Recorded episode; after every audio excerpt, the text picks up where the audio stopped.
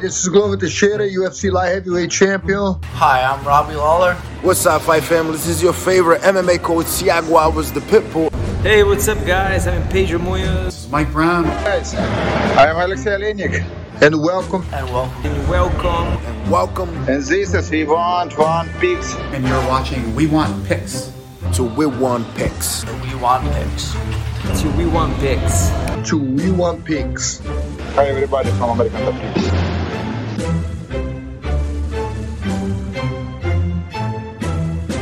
My name's Angelo, and welcome to We Want Picks. I have broken down UFC 273 twice already. Twice because they kept adding fights, they were swapping opponents, people were dropping, and it was all over the place. And I thought I was done. And then they just swapped out Alexei Oleinik's opponent. Ilir Latifi is gone. He is out for the second time. And Jared Vanderaa is stepping in on that fight. And then Kelvin Gastelum is now injured. He's out. And Dricus Du Plessis now has no opponent, which is ironic and insane, whatever word you want to use, because he originally was matched up against Anthony Hernandez. Then they did a couple switcheroos to accommodate Kelvin to keep Dricus, you know, give him a more profile, high profile fight because they want to push him. And now Kelvin's out. Dricus has no opponent. Anthony Hernandez is still on the card. Ilir Latifi's out. Jared Vanderaa is in. And I'm going to break down all of it again so that you will get my insight, my picks, my predictions, and my bets. So I'm going to walk through every single one of those and we'll splice in some updates for you if you want a more detailed breakdown with multiple perspectives, a lock of the week, and fantasy information. Make sure you join our Tuesday night live streams at 8:30 p.m. Central.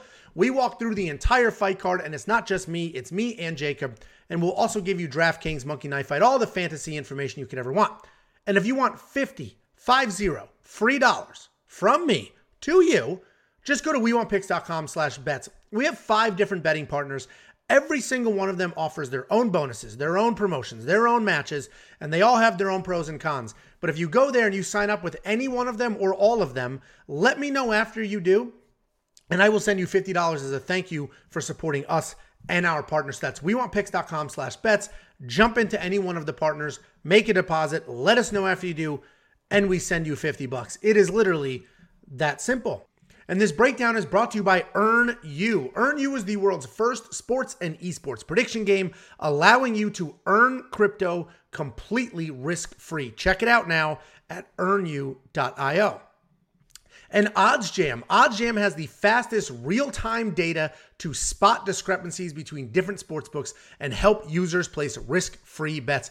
Check them out at oddsjam.com. The new opener for UFC 273 is Piera Rodriguez versus Kay Hansen. This should be a really fun fight. Piera Rodriguez is a nasty striker with very real finishing ability. She plots forward and lets her hands fly. It's like a controlled brawl where she's calculated in what she's doing, but she wings those punches and she puts her hips into everything. She has pretty good takedown defense and she's defensively sound on the ground. She has her own takedowns as well. But don't let the stats fool you. She is absolutely a striker. The stats are a little skewed from her last fight. Kay Hansen is incredibly young. She made her UFC debut at only 20 years old. She's short, she's a powerful grappler, and she just likes to bob her weave in bob and weave her way into the clinch, and then she bullies you against the cage. Once that distance is closed, once she gets you against the cage, she drops down, grabs one leg, two legs. She lifts from there and she starts working takedowns immediately. If she gets that takedown, she starts working for submissions. On the surface, you might call this a striker versus grappler matchup, but these ladies are much more diverse than that. Kay Hansen can absolutely bang on her feet. She's not technical, but she will hang out in the pocket and exchange. On the other side of that, Piera Rodriguez can grapple. She doesn't look to push the wrestling offense, but her takedown defense is very good, and she does a really nice job inflicting damage in those defensive scrambles. If you watch some of her fights, women will shoot in on her and she'll just throw her hips in there, do damage, and just bully you to your back, and she ends up on top from there. She does a lot of damage while defending takedowns. Kay Hansen is very good. Very good. I really like Piera Rodriguez in this matchup. I, I, think there's just something special in her. The way that she defends those takedowns and starts immediately doing damage is absolutely fantastic. She can bang on her feet. If she is fully taken down, she's got solid uh, grappling defense. So I like Piera Rodriguez right out of the gate as the underdog. Then we've got Vince Pichel taking on Mark Madsen. I love Vince Pichel's nickname. It's Vince from Hell Pichel. And he's a really good in and out striker. He's got lots of movement. He picks his shots really well. I wouldn't say he's like super technical, but he does time things really well. He also has solid offensive wrestling when he uses it, and he averages more than three takedowns per fight. But what's most surprising is that even though he's a very good offensive wrestler, he gets taken down a lot. Gregor Gillespie took him down seven times. Roosevelt Roberts took him down twice. Jim Miller took him down twice. Austin Hubbard took him down four times. So he has good wrestling offense, but his wrestling defense could definitely use some work. Mark Madsen is an Olympic Greco wrestler. If you don't know what Greco wrestling is, uh, you don't touch the legs. It's all upper body trips, throws, things like that. You don't touch the legs. You're not shooting those takedowns. But he is an Olympic Greco wrestler. And previously, I, in the past, when breaking him down, I would say that his striking was not very good. But he just won a three round decision against Clay Guida with zero takedowns. Some of you haters in the comments said, well, he didn't get takedown. He tried and he didn't get him. And that's why he had he was forced to strike. No, he attempted one takedown in 15 minutes. He chose to strike, and he won a lot of those striking exchanges. Uh, he has a positive striking differential. He's got very real power in his hands as well. But even though his striking has improved, we can't ignore the fact that he is absolutely a wrestler. He took Austin Hubbard down eight times in that win. You're breaking down this fight, and I mentioned it last time. I'm going to say it again. I was surprised that Vince Pichel is the favorite here. I mentioned how often he gets taken down, and statistically, he only has a 25% takedown defense. Meanwhile, Mark Madsen, the Olympic wrestler, was able to show that he can strike in his last fight. I see Mark Madsen beating Vince the same way that Gregor Gillespie did. Lots of takedowns. If it stays striking, I think Mark will have some trouble with Vince's movement because he's got a ton of movement on his feet. But he did outstrike Clay Guida 98 to 72, and Clay Guida might be the most mobile guy on his feet in the division. So I like Mark here. I think the odds uh, are a little wide. They're definitely confusing me. I'm going to go money line bet on Mark Madsen. I've already seen the hater comments. He's got bad cardio, this, that, the other thing. He's an Olympic wrestler. His opponent gets taken down all the time, and he's proven that he can strike and get through a three round fight and win a decision. I like Mark Madsen here, but you guys are free to disagree with me and hate on me in the comments. Then we've got Julio Arce taking on Daniel Santos. Julio Arce is a striker with solid volume and good defense. He's able to come forward with power and still counter strike when things come back his way. He utilizes both his hands and his feet in those striking exchanges, and he moves really well which is why he's not hit very often. He's got that solid movement. The problem, though, is when he does get hit, his chin doesn't always hold up. He has wrestling in his back pocket, and he may need to use it in this matchup. Daniel Santos is making his UFC debut.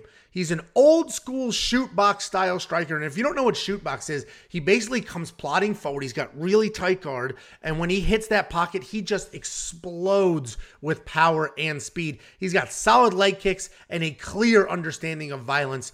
He has a very good BJJ from bottom, but he can be taken down. I don't want to say easily, but he can be taken down uh, easily, I guess. And even though his BJJ is really good, he's he has had very old school tendencies in that he will play in his guard and he'll work submissions from his guard instead of using his BJJ to create scrambles and stand back up. So he can get ridden out playing jujitsu off of his back. Right now, the odds have Julio Arce as a two to one favorite.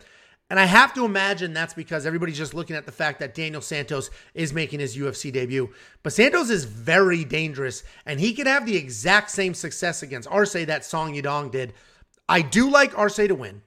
So I like him to win, but it's really because of his wrestling. I think he can work in a few well timed takedowns to get Santos worrying about those. Once he's worrying about those takedowns, he's not going to be as comfortable striking. But if he keeps this a kickboxing match, I like Daniel Santos a lot. He comes forward, he has power, he mixes things up well. So Julio Arce is the pick, but I think what I'm going to do betting wise is Daniel Santos wins inside the distance, but decision no action. Meaning, if Daniel Santos puts Julio Arce away, I will get paid on that bet and we're good. If Daniel Santos is just out decisioned, right? He's fighting a UFC veteran and he's just on the wrong side of those. Loses a decision because Daniel Santos is a pretty durable guy. Then I get a refund. The bet never happened. I get a refund. I like that bet a lot here. Santos is an underdog. I'll get maybe plus money on that bet, but there's a lot of safety built into it. If it goes to decision, I get a refund. If he wins inside the distance, which is very possible, I'll get paid. So that's the bet I like. Julio Arce is the pick. You're only going to find that bet and bets like it if you go to wewantpicks.com slash bets. We have five partners. The one partner that offers that and those safety net type bets is Bet Online. Sign up make a deposit, let us know if you do, and I'll send you 50 bucks.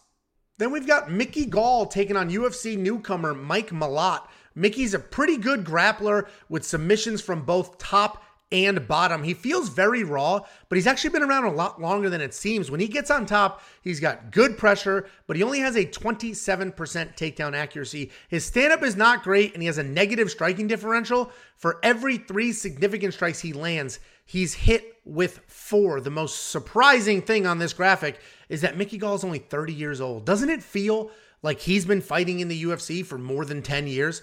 It feels like he's been here forever, but he's only 30, still improving. Mike Malott is a pretty well rounded guy. He's got very loose striking style, which allows him to box and kickbox with ease. His hands can be low at times, which makes him pretty hittable, but he's technically sound and he manages range really well. He's sort of the new generation of fighter in that he doesn't have one specific style. He can wrestle, he can grapple, he can strike, he can do all of the MMA things. And breaking down Mickey Gall fights is always tricky because he shot to stardom when he beat CM Punk a few years ago. And frankly, I've said this many times breaking him down. I think that's one of the worst things that could have happened to him because if he had a few more years on the regional scene to develop his skills, get more experience, that really would have served him well. Instead, he went right to the UFC very early in his career and is immediately fighting UFC caliber people and he's sort of learning on their time, which is never Never a great thing for a young, evolving fighter. But with that being said, Mickey's a talented guy and he's only fought high level of competition. All but one of his professional fights has been inside the UFC. And there's just something to be said about that. That's very high level of fighting. That's a lot of pressure for a lot of years. And at this point, it's a lot of experience. I think Mickey's wrestling is better than Mike's. I think his BJJ is also better. So I like Mickey to win a decision here, but Mike is very good. He can also grapple. He will, you know, probably be the better striker here. And I think experience is the big factor. So I'm leaning Mickey. I like Mickey to win this fight, but Mike Malott is a dangerous guy, and we'll find out just how good he actually is in this matchup.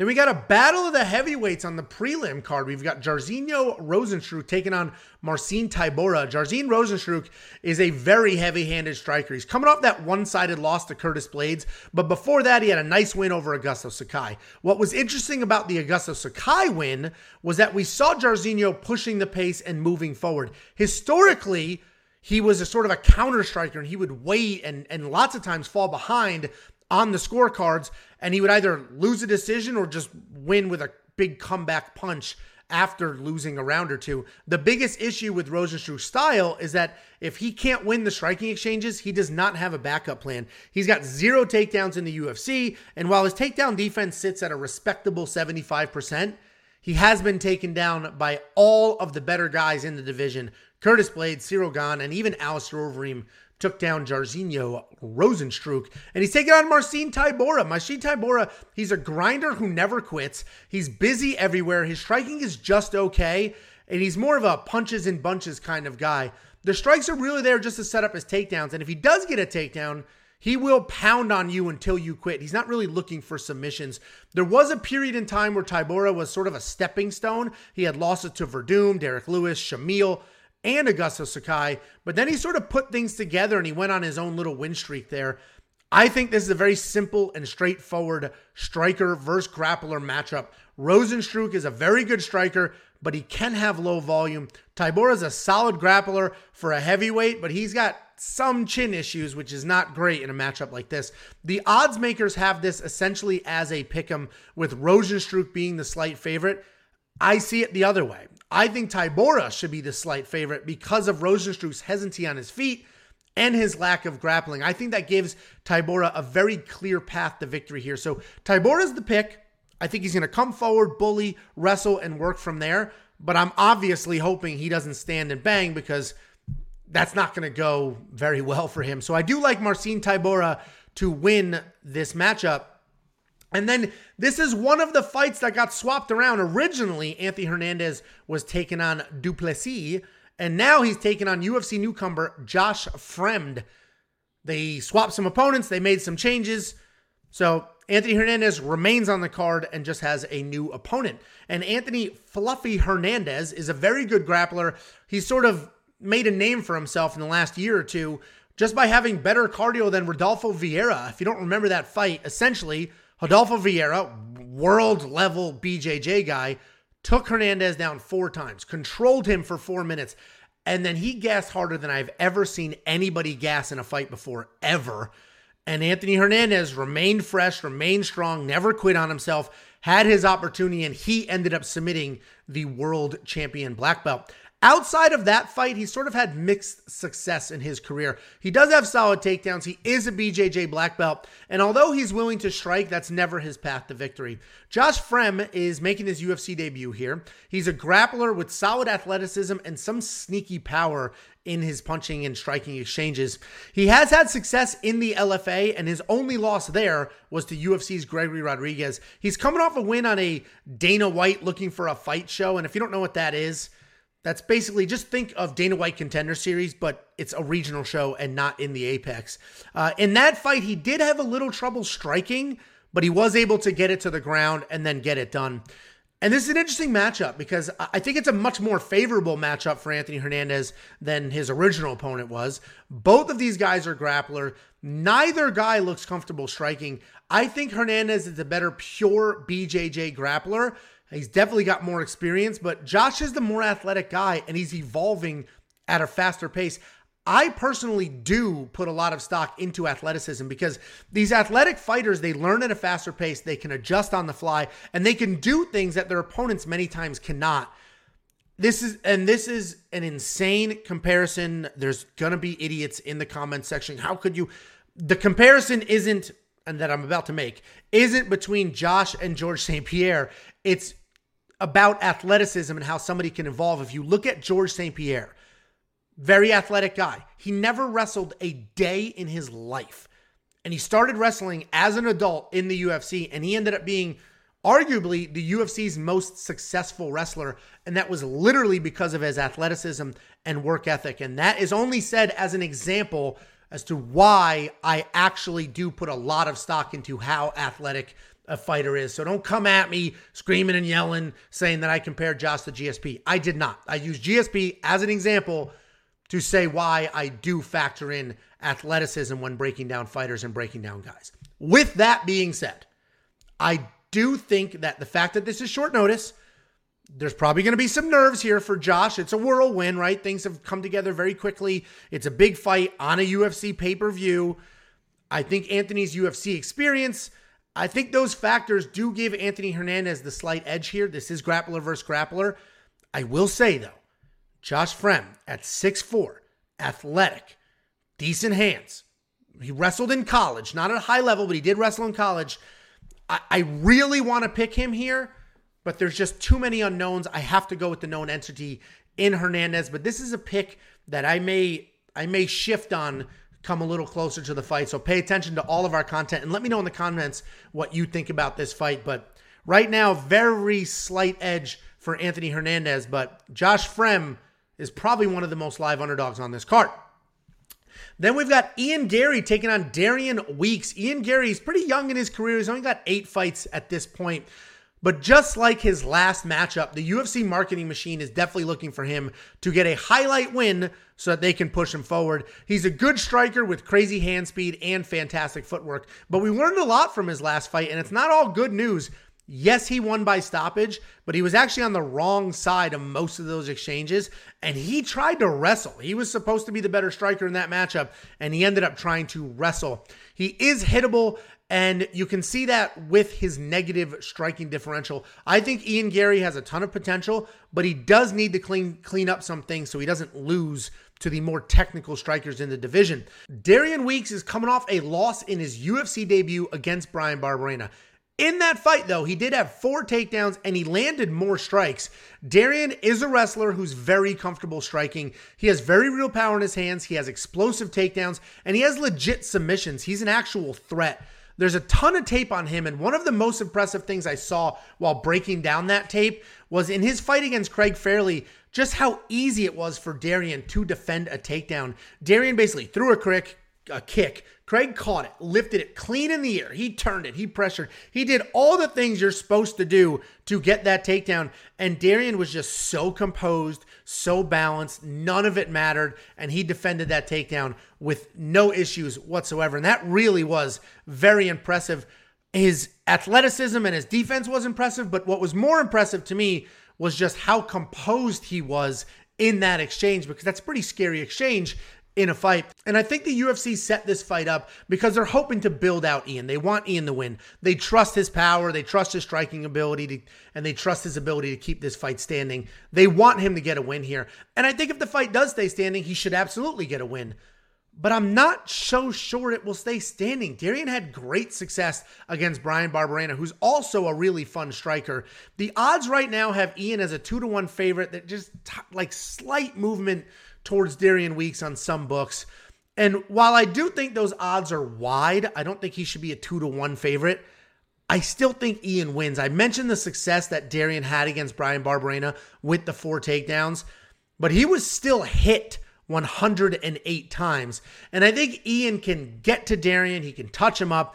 And even though he does have holes in, in his defense as far as striking is concerned, in his last fight, he did show that his striking should be good enough. His striking has some very real power behind it. There's some sting on it. I think Ian Garry can touch up Darian Weeks. I think he's got more power than Bryan Barberena does. So I think he'll do more damage, have more success, and get it done. I do not think he should be a two to one favorite, but I do like Ian Garry here, but he's got to be careful in some of those wild striking exchanges.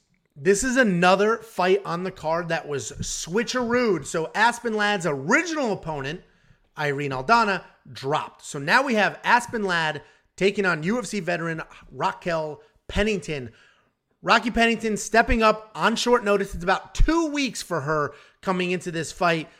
But let's not forget, she lives with and is girlfriends with Tecia Torres, who's also on this card. So we have to imagine that her cardio is there. She's been training, she's a training partner. So let's assume Raquel Pennington is in shape and ready to go. At this point in her career, she is absolutely a tried and true vet. She's been fighting the top of the division for about 10 years now. If you look at her record, she has only lost to some of the best women on planet Earth. Her last losses have all been to current and former champions. She marches forward with strikes and then she controls from there. She sort of has a boring grappling style because she's not really looking to get you completely to the ground, but she removes any tools that you may have by just working you against the cage, dominating with control time and pressure. She does have fantastic cardio and she's pretty good everywhere. Aspen Ladd came back after a two year layoff and she lost to Norma Dumont in her last fight, where she was essentially a step behind that entire fight. Technique wise, she's not very technical, but she is very tough. She's decent everywhere and has zero quit in her whatsoever. But she isn't just a wild striker without technique. She can grapple as well. She took down Yana Kunitskaya twice, Sijara Eubanks three times. And to round out Aspen Ladd, She's got wild, powerful striking. She can grapple, and she's just a dog. And there's something about the dog in her that makes her competitive in essentially every single fight she's in. And this is a much trickier fight to break down than Aspen versus Irene was because Rocky Pennington is very good and very experienced, but styles make fights, and Pennington's style is to win with cage pressure and control. And Aspen is such a dog and she's so tough. I don't think she just accepts being controlled against the cage. I liked Irene to win because she's a fast technical striker and she has very good takedown defense. But that's not who Rocky Pennington is. Pennington likes to push forward, slow you down, and bully you. She won't be faster than Aspen. She may not even be stronger. She doesn't hit harder. She won't have better wrestling. So while Raquel Pennington is very good and has been at an incredibly high level for a very long time, I think I like Aspen Ladd here. I think I like Aspen Ladd. Honestly, the dog in her not accepting the bully the positions from Raquel Pennington. I think Aspen Ladd gets this done.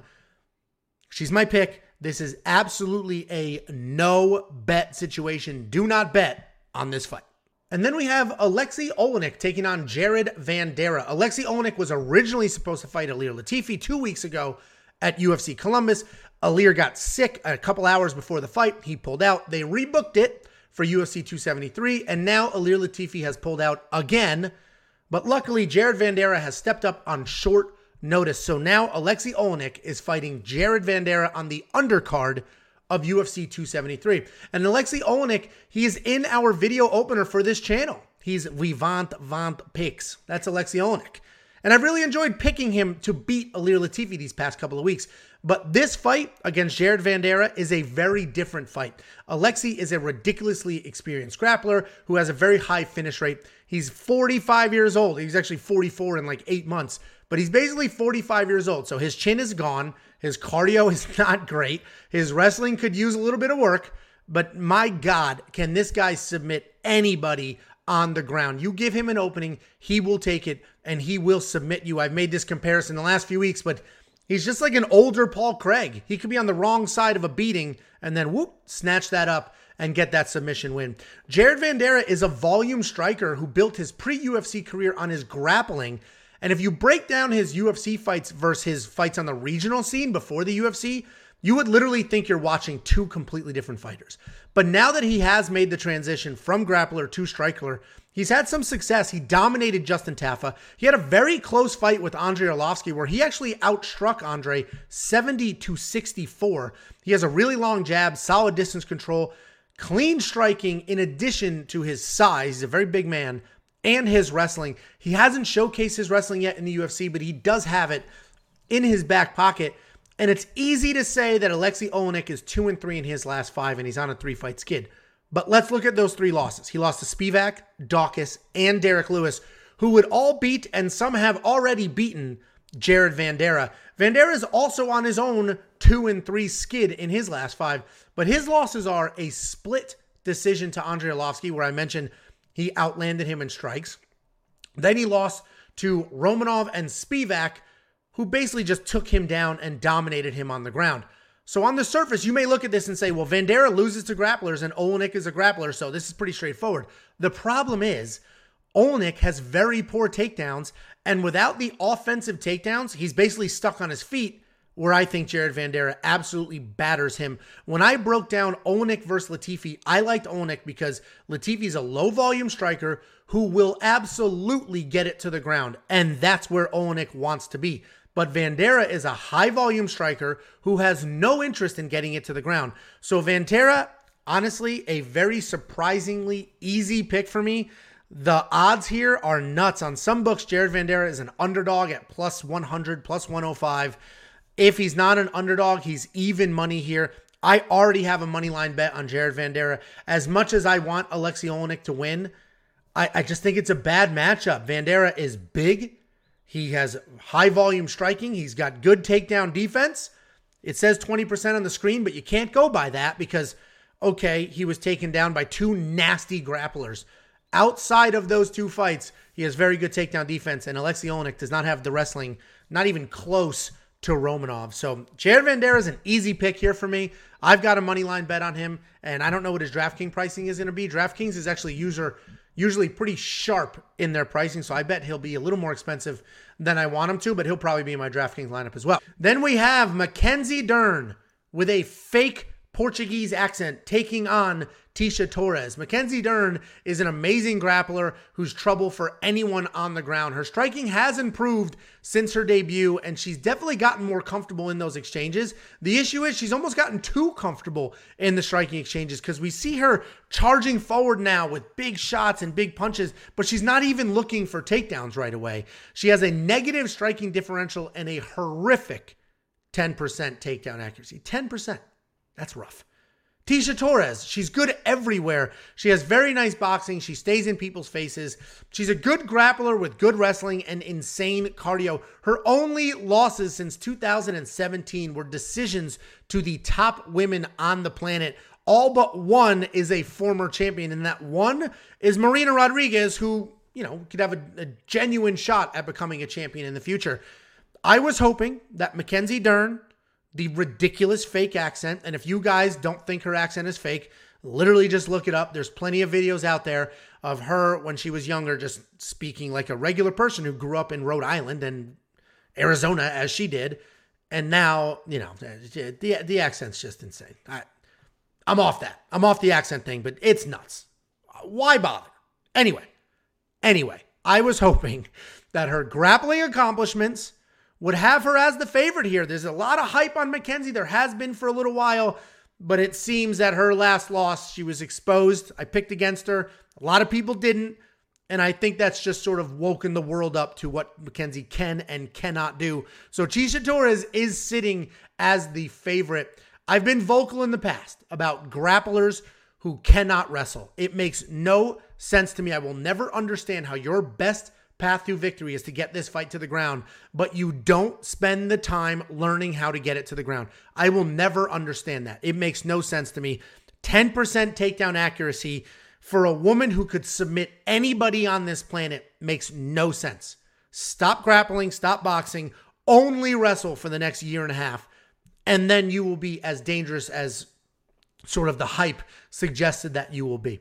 Anyway, I see Mackenzie just basically punching air most of this fight. I see her 10% takedown accuracy being of no use to her whatsoever.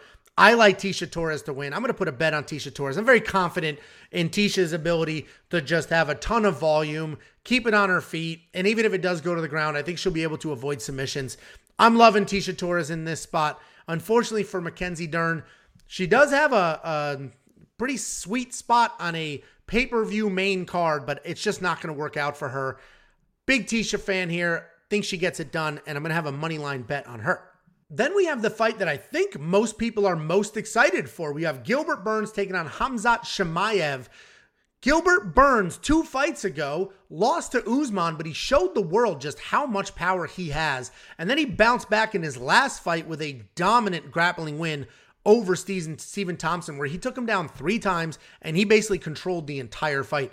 Gilbert is a grappler who has developed striking over time, and he's pretty good everywhere. His power is impressive, especially considering he was a 155 pounder who moved up to welterweight just a few years ago. Khamzat Chimaev is an interesting guy to break down because he has been incredible and he's been seemingly unstoppable. So we have no real examples of what he looks like in adversity or what happens to him when he he gets taken down. He falls behind. We've just never seen that. He's got very good wrestling, very good grappling, very good ground and pound, and legit hands. He sets an incredible pace and he's always hitting you with something. He has sort of that Khabib style chain wrestling with an added layer of striking. His stats are insane. He has four fights in the UFC and he has only been hit one single time. One single time he's been hit in four fights in the UFC. He's taken everyone down except Gerald Meerschaert, who he knocked out in seconds.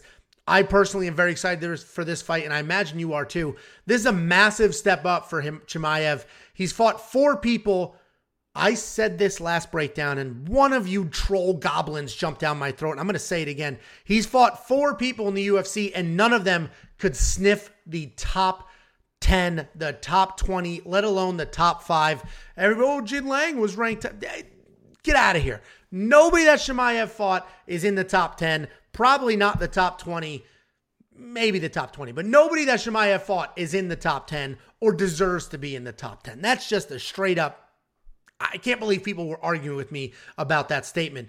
But Gilbert Burns is a giant step up here compared to Chimaev's previous opponents. He has a wealth of experience. He's got power in his hands. He's got his own grappling offense. He's only been taken down two times in his last 11 fights, and that was by Demian Maia, who he eventually stopped.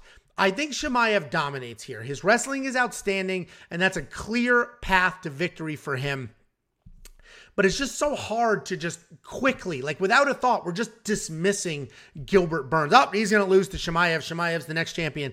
It's just so hard to quickly do that because experience does matter. And we really have no idea what Chimaev's going to look like if he gets into some trouble. If Gilbert Burns comes out here, throws big bombs, lands a few of them, shoots his own takedowns, we just don't know how Chimaev's going to react because we haven't seen it yet. With that being said, Chimaev is the pick. I'm not dismissing Gilbert Burns. I, I, you know, this is a big step up. I think it's very safe to put Chimaev in your parlays. But again, he's going from fighting four guys that are not top 10 in the world, probably not 15 in the world, to fighting a top three guy, top five guy on the planet. Big step up. We're going to find out a lot about Chimaev in this matchup. And props to Gilbert for taking it because he's fighting essentially, I, I think Chimaev is now ranked 10, but he, he accepted this fight against essentially an unranked fighter in a really, really tough matchup. So nice job, Gilbert Burns, and we'll find out how good Chimaev actually is. And then we have the rematch that we've been waiting years for. Everybody probably remembers that Peter Yan was destroying Aljamain Sterling in their first fight. And then he landed an illegal knee. There was a DQ. Aljamain won the fight, became champion. Everybody clowned him, saying, You were getting tooled, you were getting smoked, you took the easy way out. But let's look at the stats and let's just remember how that fight actually went. Because the stats don't tell that same story of Aljamain Sterling getting absolutely destroyed. Aljamain Sterling landed 97 significant strikes to Peter's 86. So he outstruck Peter Yan as far as the stats were concerned. Peter did go seven for seven on takedowns and he had four minutes of control time, but Aljamain had his own takedown. He had a reversal and he had three minutes of control time. Aljamain, I'm not making the case that he won that fight. That's not what I'm doing here. I'm just adding some perspective because I think as time has gone on, we've all just continued to, to think and say and regurgitate the fact that Peter Yan destroyed Aljamain Sterling, but it was a closer fight than a lot of us remember.